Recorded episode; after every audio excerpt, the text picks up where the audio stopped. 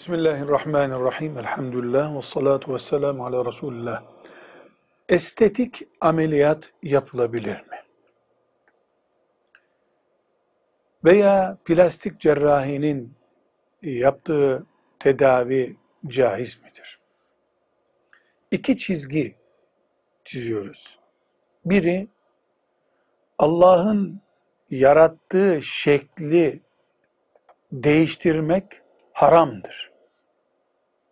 İkinci çizgi tıbbın imkanlarıyla tedavi olmak caizdir. Hatta Allah'ın emridir. Dikkat edersek bir çizgi öbür çizginin aksi istikametinde duruyor. Allah'ın yarattığını değiştirmek diyoruz. Buna haram dedik.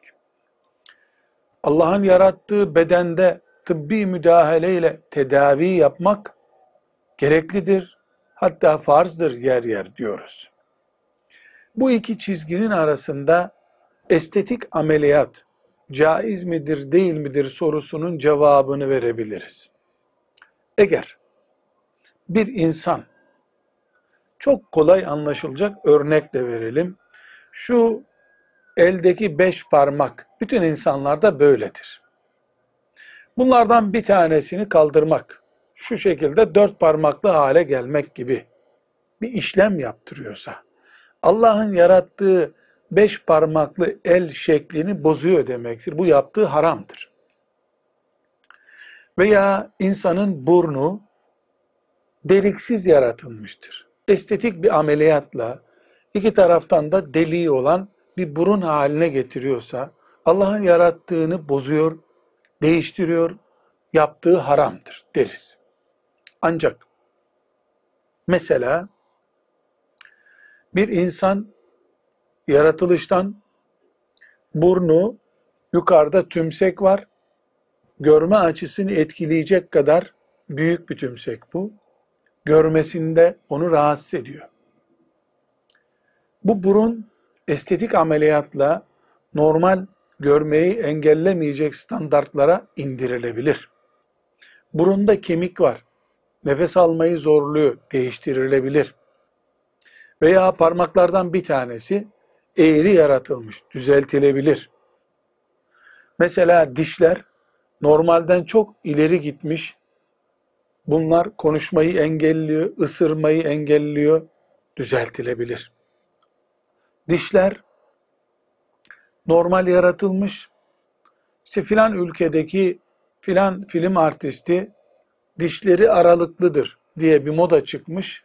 İnsanlar dişçilere gidip dişlerinin arasını açıyorlar. Geniş aralıklı diş haline getiriyorlar. Bu haramdır.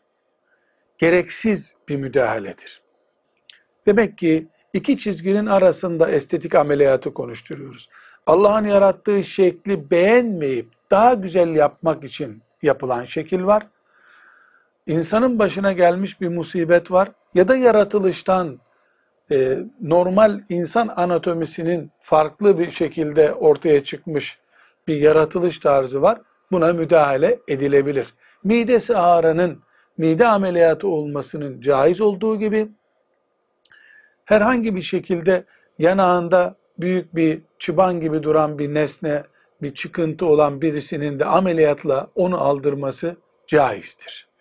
Demek ki estetik ameliyatta yanmadan, kazadan veya yaratılışta normalde olmayan sonradan çıkmış şeylerden kaynaklanan olayları, nesneleri düzeltmek başka şey.